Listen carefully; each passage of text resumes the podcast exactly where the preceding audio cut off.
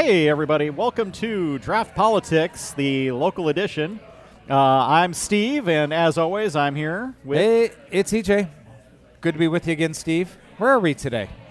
We are at the Lincoln Square, Lincoln Street uh, home of Half Acre, the original Half Acre, Lincoln, Lincoln Avenue. Street? Let's just start this over. I've totally screwed this up.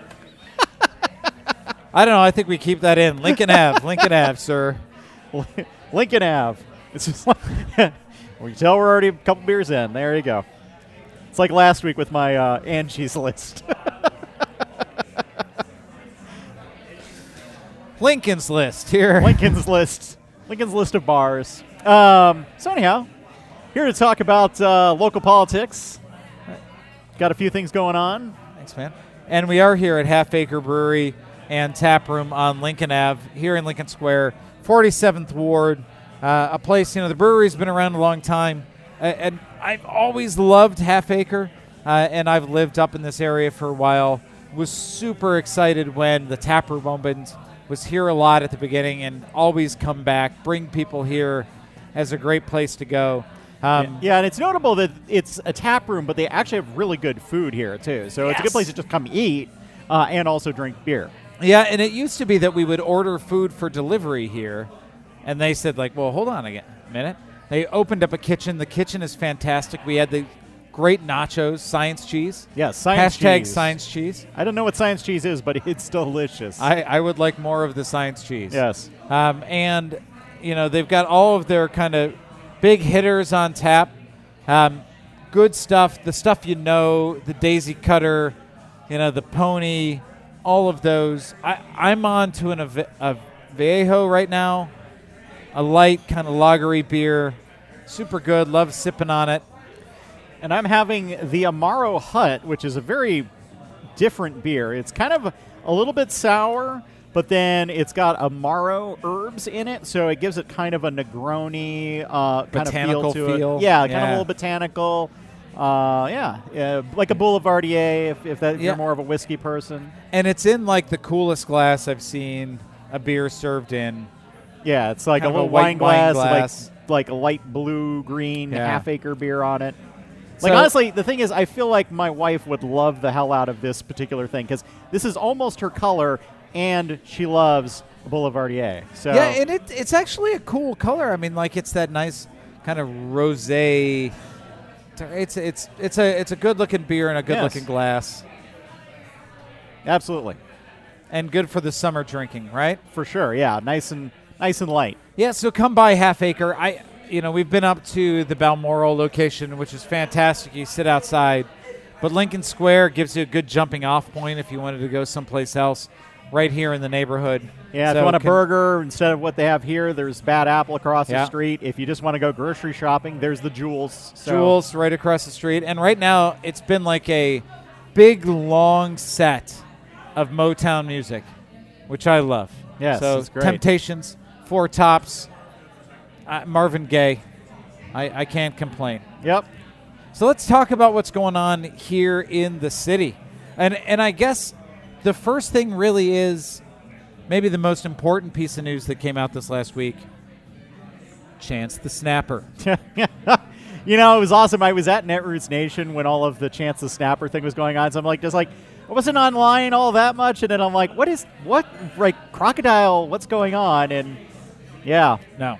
And and I know Chance the Snapper is not really political news, but it's Chicago but come on. news, I and mean, we got to talk is- about it. There there are a few things more Chicago than a I mean, there's so many good things here. First of all, to catch Chance the Snapper, they had to invite Florida Man to come up to oh, Chicago. right right cuz Alligator Bob or Who's, whoever who's become a little celebrity, like Right. he's throwing out a pitch at the Cubs game or whatever, and Well, and then Chance the Snapper shows up at a news conference in a bow tie. yes, I was half expecting to see like people standing beside him, you know, with the Chance the Snapper for, you know, for city council signs. yes, Uh, so you know that's been kind of fun there in Humboldt Park.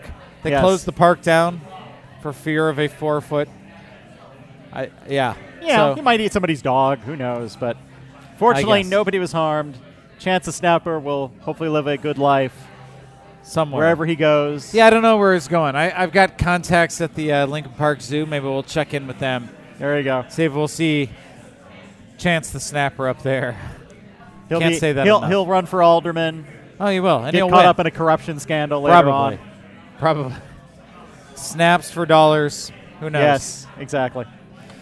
So, uh, more seriously, I think you know there have been a few things that have really impacted Chicago recently. Um, sort of the crossover from national news. Donald Trump talking about all the ICE raids. We're never going to tell anybody what we're doing, except we're doing these next things. We're going to have these raids across several cities, all Democratic-leaning cities, Chicago included. Um, there was a big build-up to it, you know, sort of stoking fears. Everything's going to happen this last weekend. They're going to fan out across the city, you know, prompting Lori to talk about, you know, well, we're it's going to be fierce resistance against ICE, but we're not saying that there's absolutely no cooperation. And I, honestly, it's more divisive kind of language. And I, you know, I think the result was you know full of sound of fury and signifying. Yeah, I mean, it doesn't seem like there's any major uptick. I mean, I, I found a couple like uh, you know examples of some stuff going on, but it doesn't sound like it's anything more than what had been going on. Yeah. So you know, it may very well just be a lot of you know Trump just bl- being a blowhard. bluster, bluster, bluster. And you know, I live in a very diverse, diverse neighborhood. I live in Albany Park, which is, you know, by all accounts, the most diverse neighborhood in Chicago. And you know, the sort of local Facebook groups and Twitter feeds, um, and you know, really text groups. Like everybody was on the lookout, right? People were looking. uh, It was very quiet. So, again, take take for that what you will.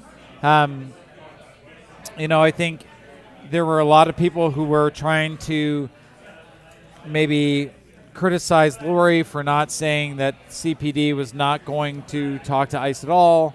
Um, I think on the flip side of that, she did say that there would be fierce resistance, and then she sort of dedicated or guaranteed uh, $250,000 to sort of a legal fund for immigrants across the city. She didn't say where that's coming from, and maybe that would come from the two and a half million dollars that she raised in quarter two for her reelection fund.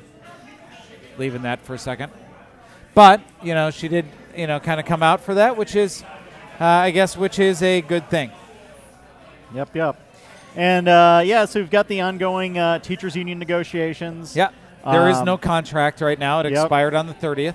Yeah, we'll probably be talking about this, I think, on all of our local podcasts until uh, until something gets signed, or probably a little after that. So Yeah, and you know the teachers union has gone through some change. Uh, uh, Mr. Sharkey is now heading the teachers union, but a lot of the rhetoric is the same. And uh, one of the things that I found interesting is they said, well, the rhetoric from the city is the same as well. And I know we talked on a previous podcast about the negotiation team that has been put forth by Lori's administration, and it is essentially the same group of people, which I think makes some sense, right? You want to have a rapport, you know, and I guess you could argue that either way, but uh, the the messaging coming back from CTU is that well, Lori just wants a strike. She's pushing for a strike, which I don't really I think don't she wants. see why either side benefits from a strike. Like No. I feel like Lori, like she started off fairly strong with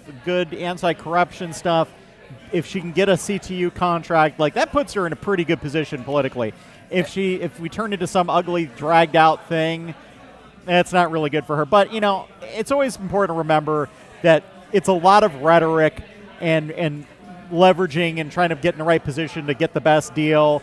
And so it'll all look terrible until a deal is signed. That's just the nature of the beast. Uh, that's that's probably true, and I know that there are some pretty big gaps that people have talked about. So, and, and I have a couple kids in CPS, and it's important to me, and I have been on a local school council. And if you're not a person from Chicago, the local school councils are a really interesting view into the world of of public schools.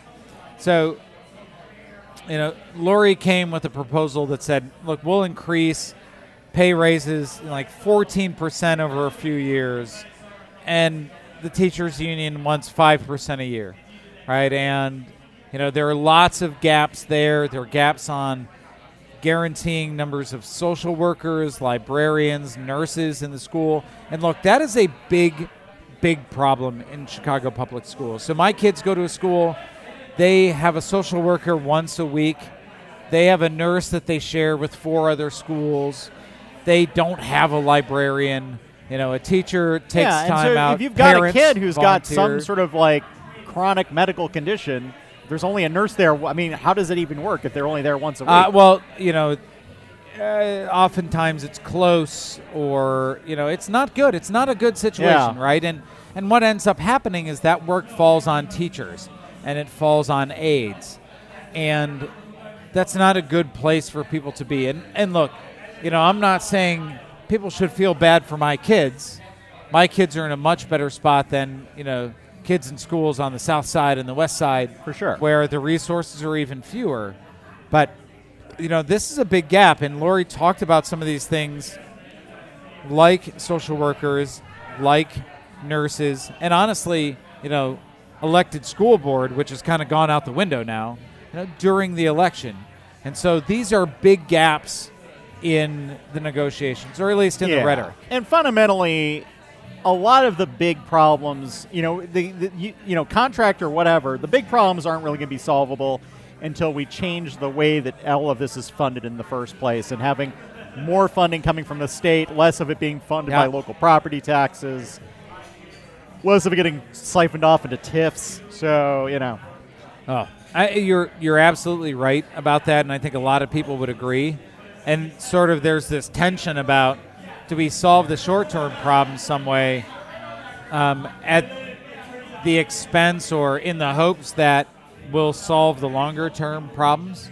So you know, how do you do things like commit to a smaller pupil to student ratio that the right. teachers union wants without looking at the projections and saying, well, if you know Chicago's population goes in this direction as it is, then we'll need this many classrooms and this many teachers, and that's going to cost this much and this many buildings. Like, like I don't have a spreadsheet in front of me that tells me those things, but you know, somewhere there's a leap of faith about expenditures and and the kids and you know things that would have to happen out of our hands as city you know as city residents because the funding formula is a state level thing Right.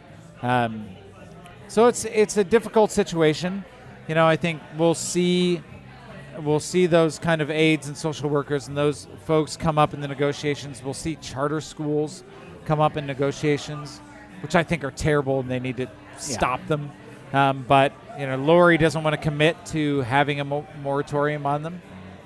Which baffles me. I mean, i like there's it's pretty clear that about the research around charter schools that they don't really do anything better than standard public schools and mostly it's just a matter of cutting costs by you know, fighting unions. And so right I don't really think can't see why you would want to make that an ongoing thing, but Me neither. Me neither.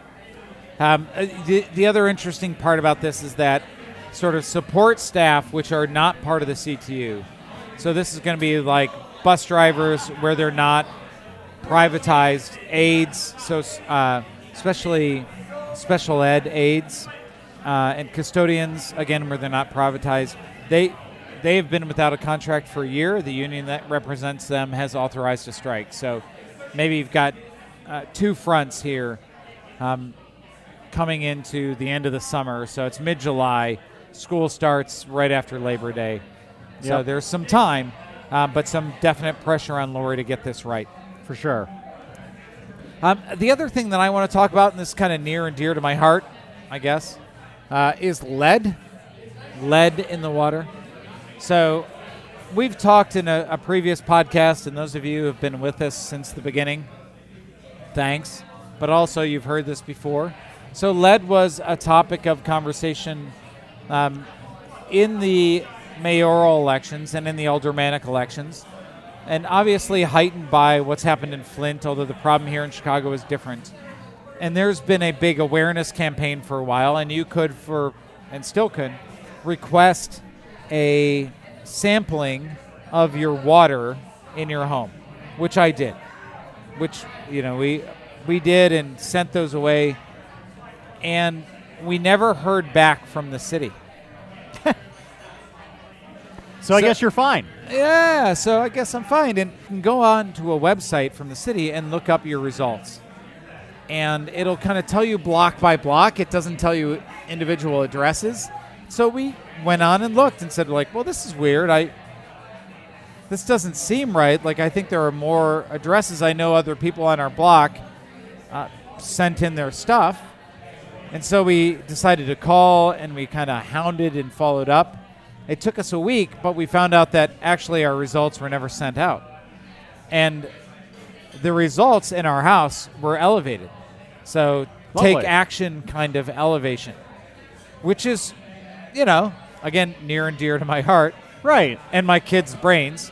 But yes. but also we found it very interesting and then so digging into it a little bit and then sort of in a, in a very timely way there was some uh, reporting that said only a third of the kits that were sent in the results were sent back out to people That's super questionable. super questionable Yeah, and so like just to give you like if you aren't familiar with the background of this, what happened is back in the good old days, a lot of the homes were connected to the water supply using lead connectors. And they had that- to be. They were like they were like mandated to be right. lead connectors. city ordinance And so what's happened is over time is like there's you know corrosion and whatever else and and they might be fine. It's just a matter of like how much you know corrosion has happened, and also like as they go through and do uh, sewer repairs and things like that, that can disturb what's in the system and Yes. cause more lead to show up in a home than normal. Um, and if you go around the sh- uh, city, you'll see in the parks they'll have water fountains. Some of those water fountains will be running all the time, and the reason why is because if they don't do that, the lead builds up and it becomes toxic right or they're not running or they're at not all. running at all Yes. because they're too toxic to run. So it's a citywide problem, and it's one of those things where there really needs to be a systemic effort to address this because it's damaging to people, to Yeah. these- especially to young kids, and you know there needs to be a good plan to deal with it. And it's just nobody wants to. Nobody No. really wants to know the depth of the problem because it's too expensive to fix. it. Oh yeah, for sure. And they recently stopped installing new water meters because that was causing some agitation and causing some causing lead to come out. And that's this is not going to go away. Now again, you know, I'm lucky we can do some things. We could potentially replace our feeder line. And I will say this. The folks that we spoke to in the city once they said, "Oh, wow, your your levels are kind of elevated," they're coming back out. We're going to have two people from the water department, a an electrician and a plumber. What does the electrician do in this whole I, thing? I don't know. I don't know. you know, I said that outside uh, uh, out loud just now, and I paused and said, like, wait a minute. I, I guess I'll find out. So we don't see you next week. The electrician had our way. right. Maybe I assume it's a tradesman. Maybe it's just the electrician. Yes. Yes. In a more, you know, sinister way, they're coming out to the house, you know, next week. And We also signed up for the your water main is being replaced due before and after testing. Uh, my water main hasn't been replaced yet. Yeah, that's one of the things we need to do with our building is look at the water mains there because that's another thing that's come up. And yes, apparently, like some some portion of the water mains in Chicago apparently add lead to your water, which seems like a poor design choice. But you know, So we'll see. I mean, we'll we will see what happens with this. yeah. I'm gonna keep bringing it up, even if nobody else cares. Uh, it is a topic that And if you live in Chicago, you absolutely should care. you should So, care. And you know, again, we've said on a previous podcast, my wife ran for office. Um, this was one of her big issues because the aldermen weren't talking about it until a group of candidates got together and really brought it to the fore. Yeah, so absolutely. um, uh, we should keep paying attention to it. We should keep people accountable around it. Can we talk about something more fun? Like, like gambling. yes, that sounds great. So yeah, they're starting to look at where they could open up a casino in Chicago. Um, all of the locations, there's five different locations they looked at, are all south of 290. Um, the old U.S. Steel site, which I have to say I love the the sort of just the metaphor of that of let's Oh, take yeah. this center of industry that is now gone and buried and replace it with a casino that will extract money from people who are bad at math. Like, great. That's our industry now. I'm reasonably good at math, and they'll probably extract some money from That's me. true. so- That's true. I mean, You know better, but you still do. Uh, yeah, sure, for sure. And when we look at the sites that Lori has tossed out now, and uh, look, I'm all for this to some extent, right? That says we're going to put jobs in places where jobs are needed, I guess. So they're all south of 290, you know, sort of west side 290, like Roosevelt and Kostner, you know, and the rest are east towards the lake and down south. So there's one spot that's close to the cell or guaranteed rate field. What is no Uh, longer Comiskey? Let's put Uh, it yeah, that way. I, I, that place where the White Sox play, um, one in the Pullman neighborhood, and one in Burnham, uh, Burnham Park or whatever. And I think that Burnham area is the U.S. Steel. So you know, I, I, it's interesting. I'd like to see, you know, what the plans are there, not just for location, but how they choose to employ people for the construction, for the operating of it, where the funds go. Um, I, those are all areas that need investment. I, I will say that. Like, there's no Yeah. doubt. You don't look at one of those areas and they're like, they're fine. You know, they need investment. They need people coming there. Um, you know, the U.S. Steel, Steel site is a place that's on Lakeshore. It's four minutes from Indiana, so maybe stops people from going into Indiana for their uh, for their casinos. just, we'll just redirect the Skyway to go through the casino. oh, sure, right, right through. Like Right. that's the toll. Toll I mean, I'll have to wind you around a little bit because you know you have to get lost in the casino. That's just the way that works. But so you'll just be like in the middle of a parking deck in the casino and be like, I don't know how the hell I got here. And, and then So this is what I'm saying right now. Somebody listening to this, Skyway is free when you go to the casino in Chicago.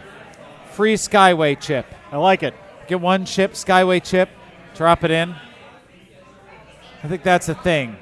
But it also would pull people from Indiana where the casinos are, and I've been there, dreadful. They are dreadful. Yeah. Yeah, I've not been. The only area casino I've been to is the Four Winds over in uh, Michigan. Um, and mostly because at a steak restaurant, though we did gamble. Uh, I do gamble, even though I like poke fun at the whole. Like, it, it bothers me because I know that fundamentally a lot of the money that comes into those casinos is going to be on the backs of people who really can't afford to be giving up that money. And that having a proper industry actually building things would be better. Making beer, that'd be nice. I don't know. I mean, I, it's just like there are so many other things we could be doing, and it just it always depresses me a little bit that that's sort of what we've we've fallen to. Will I go to the casino? Probably.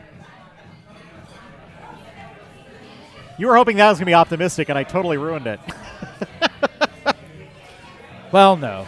I mean, I, I think we all know that there's Made a, bad trade-off. bet, sir. That's what I'm saying. Yeah. Should have folded. Should have folded. Um, the other thing that I want to talk about that came up this week, and maybe we should have brought it up with the with the ICE stuff, uh, was around the gang database. So this was something that came up in the election very strongly. Uh, CPD has this big gang database. We all know it's terrible. Like, there's nobody who objectively looks at that and says, like, yes, it's both helpful and accurate. And so Lori said, You've got to figure this out. You've got to redo it.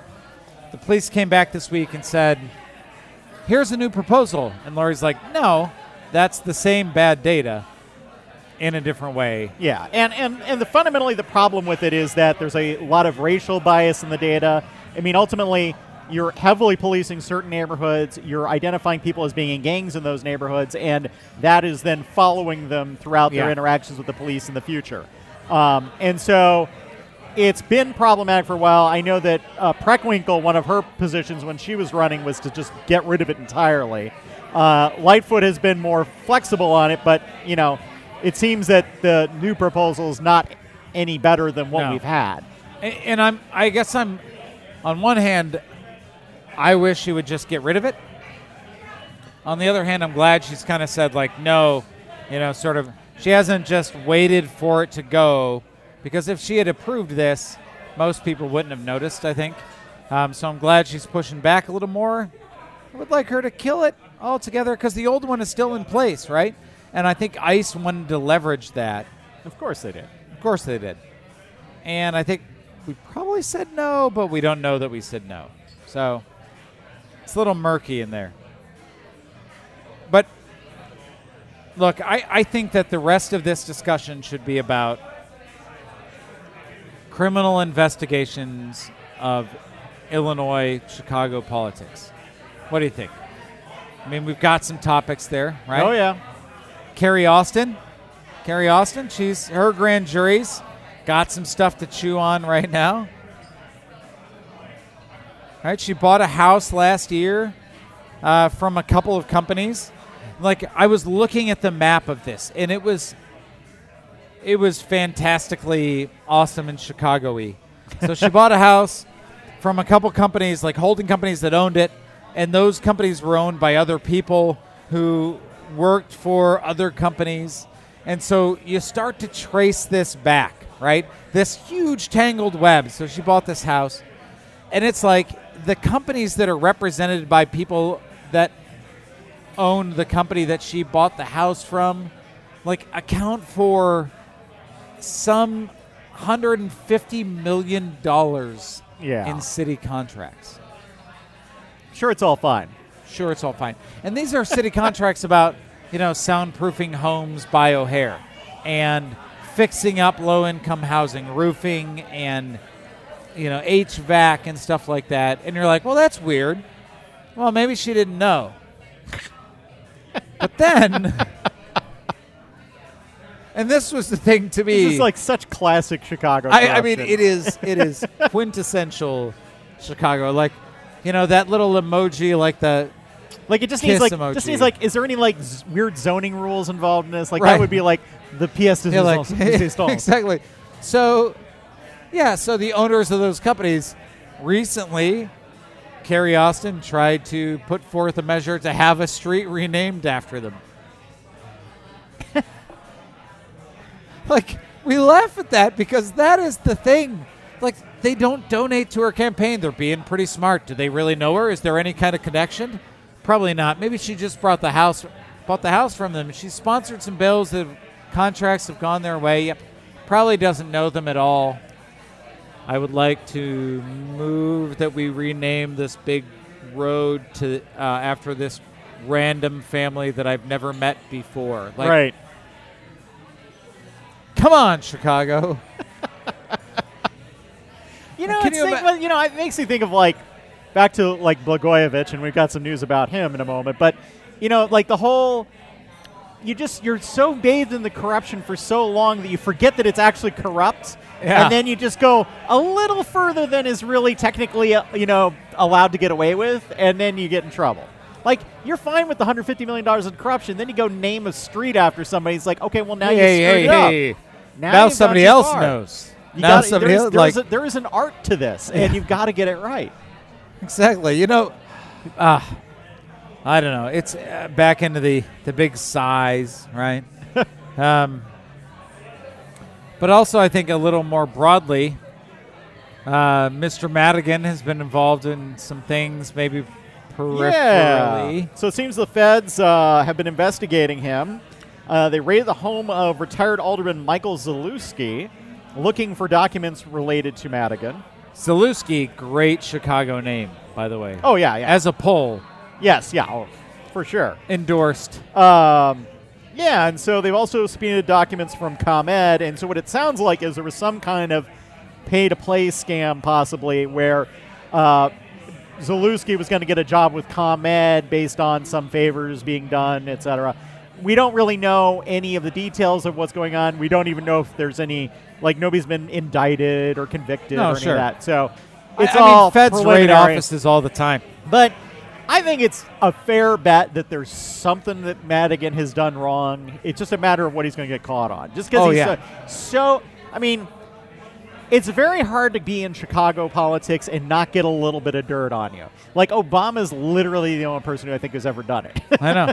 and um, you know, and Madigan is Chicago politics. I mean, as much as Daley was for so long, like Madigan, you know, Chicago and then broader Illinois, he is so fundamental to it that, you know, to be a part of that system and not have done something crooked along the way would be kind of surprising.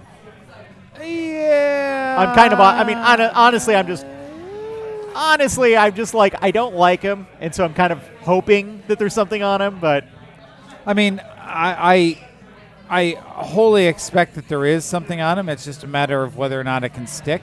well, yes, And exactly. this raid is probably the one that everybody is, or at least he's afraid of, right? Because this is somebody who was a close advisor. Yeah. Somebody who's known for a long time. Like, if somebody's got, if somebody's got dirt on Madigan, it's this guy, yeah. right? Like, The ones guy. who might flip that you got to worry about. yeah. Well, he may not even have to flip, right? Because they raided his house, Well, that's true. right? His office. His house may have flipped for him. I mean, and we're not even talking about the kind of national legal news there. Yeah.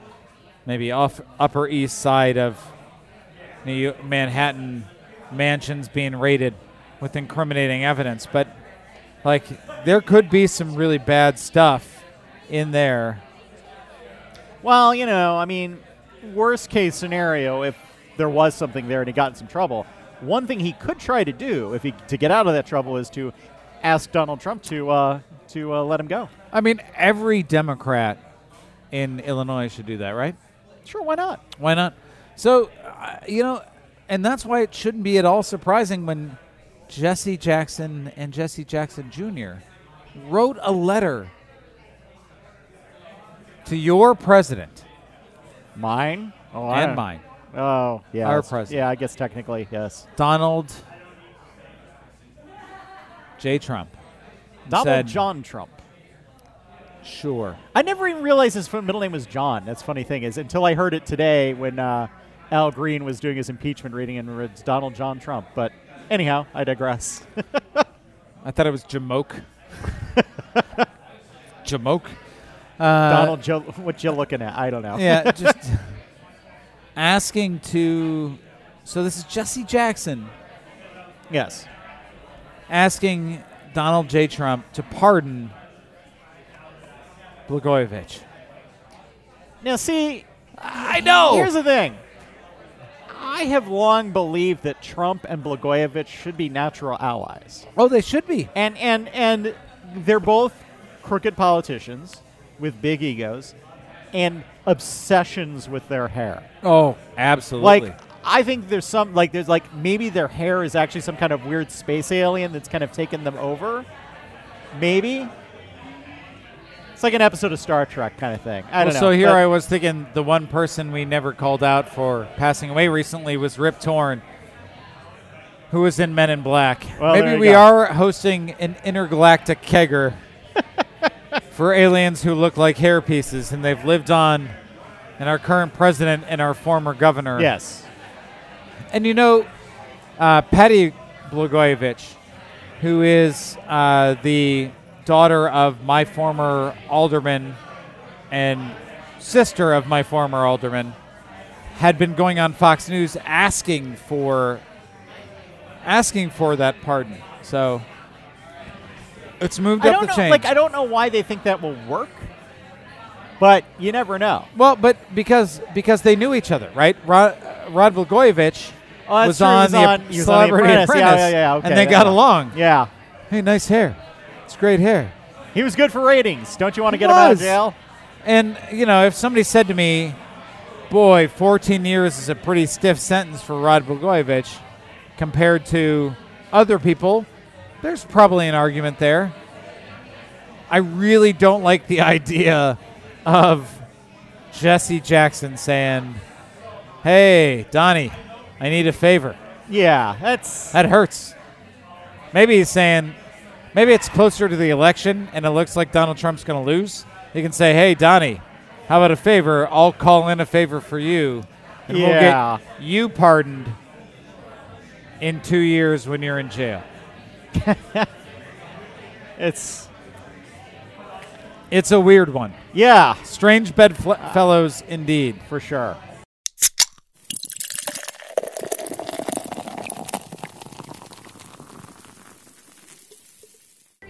Hey, everybody. Welcome to the second half of the local part of our podcast. You may be wondering, second half? Well, you see, it turns out I kind of forgot to edit the local podcast we did last week. And so we're going to merge them together into one collective podcast. So I'd introduce EJ, but he's already been introduced But in I'm the here. first half of the podcast. I Right. So what think. episode is this? Fourteen. We are two. on. Yes, this would be 14 part two slash 15 part two, Right. which means it's a total of Thirty-nine point 60s four. Something I don't know. Twenty-nine point four. You know, it's confusing. We're, It is confusing. It's fluid. so it's fluid. We want to make sure to do a little bit of local stuff this week. Um, we are going into the debates next week, which means we're not going to have as much time to record. We're going to just be doing some quick summaries of the debates, and so uh, want to get a few quick hits on things that are going on in the local news. It is generally fairly quiet, but there's a few things to uh, talk about. Right. And I, I do want to note that because it's a new week, we are at a different brewery, Yes. So we're at Begyle this time, Ravenswood and Cuyler, Yes. just on the west side of the tracks. right by the Dovetail Brewery. Yes. The Metra will drive by every so often and make Metra noise. Right, right. It is a, a very dog full, filled bar. There were six dogs in here for the national edition. It looks like we've lost a couple in, on the way. I mean, I think they left. I don't think. Yeah, they did get lost. They did. Yeah, they're Right. they're all they're all with their owners. It's all fine. Stop Yeah. panicking.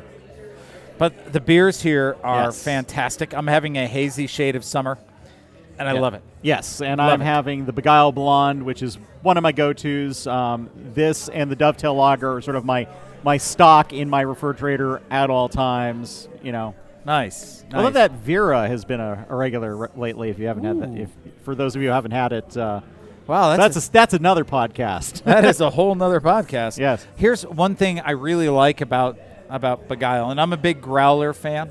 Uh, love them, although I didn't bring one with me today because I'm an idiot.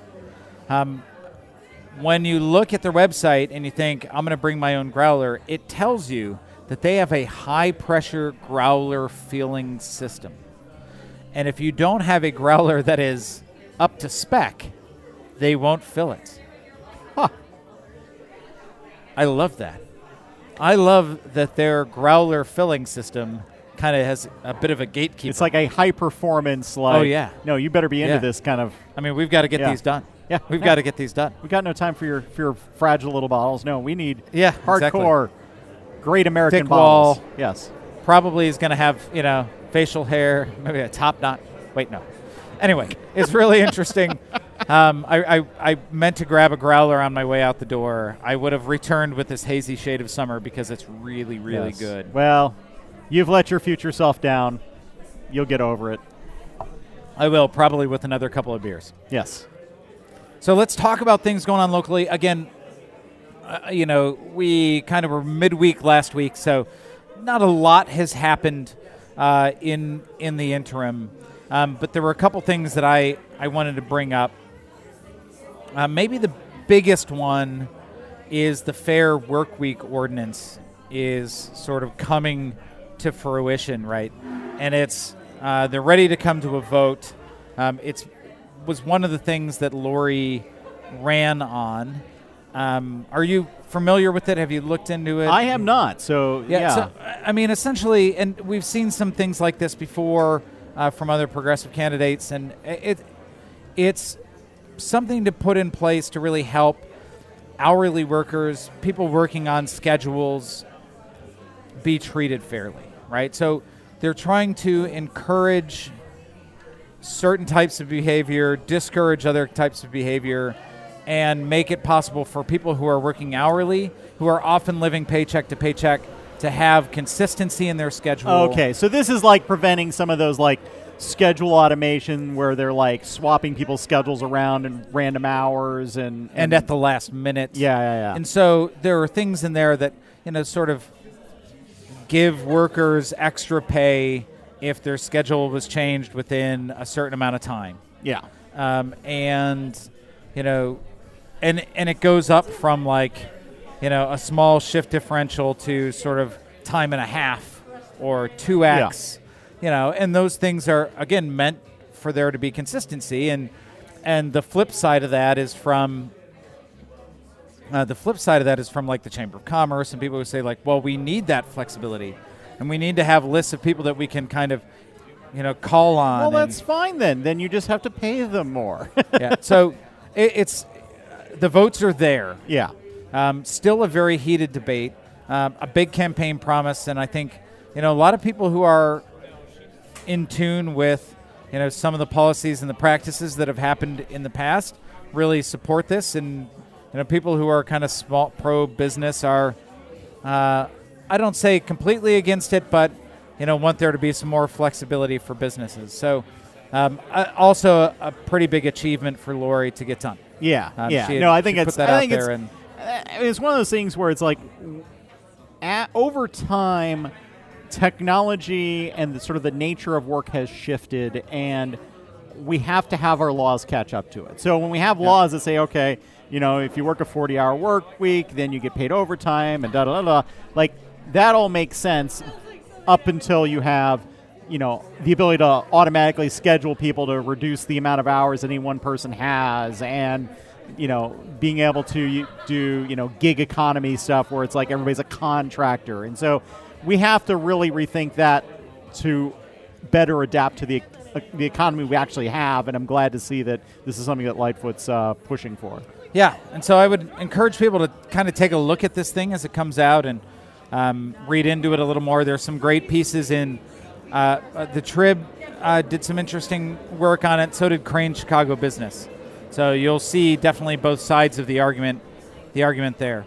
Uh, the other big thing from Lori's campaign that comes into effect this week are all of her executive orders limiting the power of the alderman. So, you know, sort of the limiting the mini mayor powers uh, and restricting, maybe restricting isn't the right word, but directives that have told different departments that they don't need an alderman's input on certain kinds of permits, Right. certain kinds of things. Uh, one thing I didn't know until today is that aldermen can no longer call and ask for uh, the black trash cans to get delivered to somebody's house. What the hell? how are you get, how are you going to get your trash cans now? I don't know. I don't know. Call the city and then the city's like, ah. Mine has been mine has have had rat marks around the lid for a long time. Yeah. I don't know. I mean, I've got. I'm live in a multi-unit building, so we've got private trash, and it's its own thing. Right. But But if you're you know if you live in a house or a three flat, you know you or lower, you've got these Chicago City of Chicago trash cans and recycling bins. was that like a? Was that a way aldermen bought votes? Essentially, Oh, like, yeah. Oh yeah. Like, oh, I'll get you that garbage can, but I need you to vote for me. Like, Oh, I mean, it, it was always an easy thing. You know, you could call the alderman's office and say, "I need a new trash can." Yeah. They can call their guy at Streets and San, or they could steal it from a different uh, a different house and you know wipe out the chalk and write your number on it and put it in front of you. I mean, I know I know that this happened to people. I talked to people who supported one alderman or a, a, a challenger to an alderman, and their trash cans got swapped out Oh, with ones that were like 12 years older. but see, but that would still be that would still be in effect though, because like you could still steal their trash cans. It's just like getting it replaced is harder. I guess so. I guess you could still So- change. But, uh, but so again, clearly, Lightfoot is promoting the corruption of the garbage stealing can uh, industry. the- it's a zero sum game. That's right. trash cans in the city of Chicago. So I, I did think that it was uh, uh, just a funny thing that I hadn't thought about, you know, looking at all of the, the sort of rule changes now. So, um, but again, a, another campaign promise from Lori that she'd said she'd put in place, and uh, there hasn't been as much uproar from the aldermen as I expected from it. Yeah. So, of course, the cynical side of me says, what is she giving them? Right. Well, we'll see. Uh, uh, one other thing from Lori's office this week is she apologized. Last week we talked, or this week, part one, we talked about the casino announcements, the locations for those. A lot of the aldermen were caught off guard, uh, and they had said like we didn't know anything about this, and we were. Um, and she kind of apologized and said, "I'm sorry, we didn't roll that communication out well. Sorry about that." Yeah, I Um, did see a little bit of pushback from a few aldermen, and and you know, it's going to be interesting to see how that all plays out. But Yeah, yeah. That's kind of policy-wise what's what's happened in the city. Um, you know, one little uh, very small thing, and, and I think I have personal care about this for one reason or another. Uh, John Arena, uh, alderman who lost his seat uh, in this last election, uh, I think primarily because he supported a, a, a low income housing project.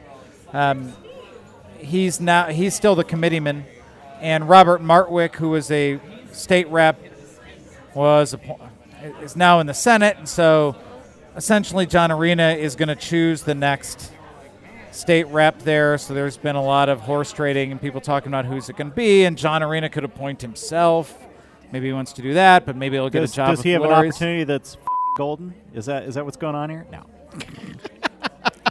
Right now, we have to have the, you know, adult logo on. Oh our- yeah, no, I, I throw it on there anyhow, just like just Oh, in case. thanks. I, I I could bleep that out. I haven't even tried it. That'll be my new experiment. Can I bleep something out? You'll find out. You'll know by now. So, so it, it's interesting, and again, it's one of those things where it is a kind of classic Chicago thing that maybe we hoped would go away, hasn't gone away yet. He may get a job in the ald- or in the city with the city. He may take this job. Uh, you know, and, and I actually I know John Arena not really well, but I've, I've met him a couple times, had some comfort. Yeah. he's a nice guy. I think a, a progressive guy. Uh, we'll see where he goes, where he lands, um, but we're going to keep tabs on that. So yeah, so let me go to the suburbs. Uh, Gene, is it Gene Ives? Gene, yeah, Jeanne Ives. Jeanne Ives. Jeanne Ives. uh, running against Sean Casten uh, for that congressional seat. Yeah. So Sean Casten won that seat uh, anew. So in the in the wave that we had last time. So uh, yeah, he's got a little competition. Yeah, so look, I'm way more excited about this than I think anybody else. It's gonna be, it's gonna be a blast. I think so. Uh, Casten won his seat over uh, Rostrom, right? Who was Yes. uh, Roskam? Rostrom, no, Roskam. Uh, you know, so that was kind of a, that was a big thing. Yeah. Um, people are excited. You know, he's raised seven hundred fifty, eight hundred thousand dollars already. Jeanne, there are two Republicans who have announced. So Jeanne Ives uh, ran against, tried to primary uh, Rauner last time. Famously or infamously, put out that ad. Okay. Now, like the- now I'm remembering the name. Okay. Yeah. Yeah. Yeah. Oh my God, that ad! Yes. where yeah uh, so a very racist xenophobic like again i looked at it and, was, and thought oh my word like i can't believe this and she she gained traction with that ad um, obviously did not win the republican nomination Yes. Well, well, on average, Illinois Republicans are not as crazy as I think they are nationally. She is one of the ones. right like she prides herself on her donald trump like divisiveness like Yes. that's a thing she has said Yeah. Uh, and she's in the Republican primary running against Evelyn Sanguinetti, who you may recognize as, as Bruce Rauner's running mate and former.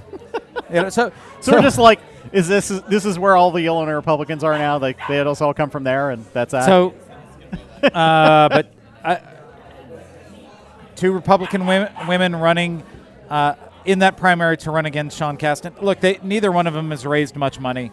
Yeah. Um, I, I'm sure they will raise some money at some point. I feel that's probably a pretty safe It is safe race, interesting. Like, I think I feel like this is like representative of kind of how the Republican Party has been. I was going to say evolve, but I think maybe it's more devolve. Of, you know, you have Roskam who's been there for. He had a, he'd been there for what six eight years. He'd been there for a little while. Yeah. Um, and he seemed like a pretty tough opponent, and Casten managed to beat him. But then, like, okay, so Roskam's gone, and now you've got, you know, this kind of craziness facing off, where it's like, whoever ends up getting the nomination is still probably going to be fairly extreme, and that really plays to Casten. So, does he hold on to that seat for a good long time just because you've got you know nobody who's moderate enough on the Republican side to take that seat. Yeah, and I, I- I'll say I just learned this too. Peter Roskam's campaign website is still up. Huh. I recommend you go to it. Oh. Oh yeah, Is it special? it is. it is uh, talking about talking about interns running things. Whew. That is Microsoft front page worthy. Yeah, so I feel like it's it is a pretty safe place for Casten, uh, but I am I am interested to see what kind of language and and whatnot comes out of the race. Um, so I think the last thing here to kind of talk about, and I, I, I think we have to bring it up. Um, it's not a happy, fun thing we can make jokes about. And it kind of bookends uh, this against our national podcast.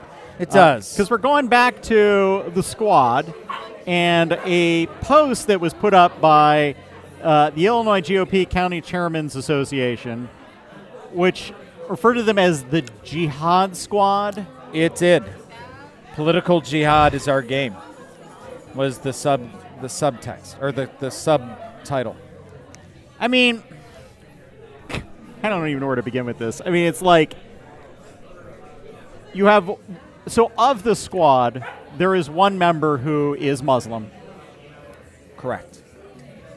But that's like that's that, that's like the thinnest reed upon which you can perch this. Everybody, like, wha- it's just racist and xenophobic. no reed. And, yeah, it's There is no re- yeah. I, again, it is it is disheartening and saddening in so many ways. Yeah.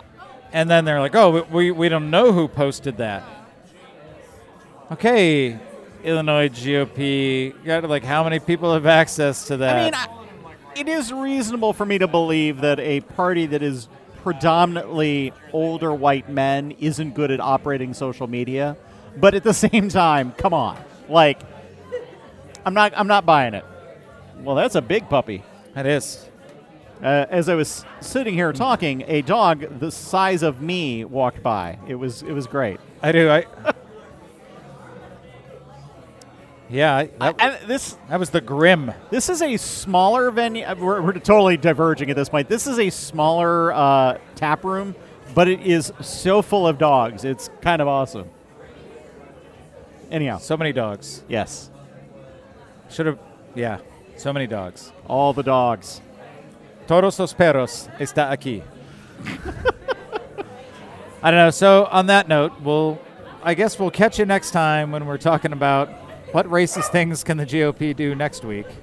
I'm sure there will be plenty to talk about. Well, next week we'll be talking debate. We've got two nights of debates. We'll be doing our uh, little mini podcasts around that. Uh, hopefully, we'll both be in the same location this time. If not, we've at least figured out how the technology works if we have internet connectivity. Uh, but other than that, uh, we'll catch you. If you don't catch that, we'll catch uh, the next time we're on podcasting. So, anyhow, Thanks, everybody. Have take care. one.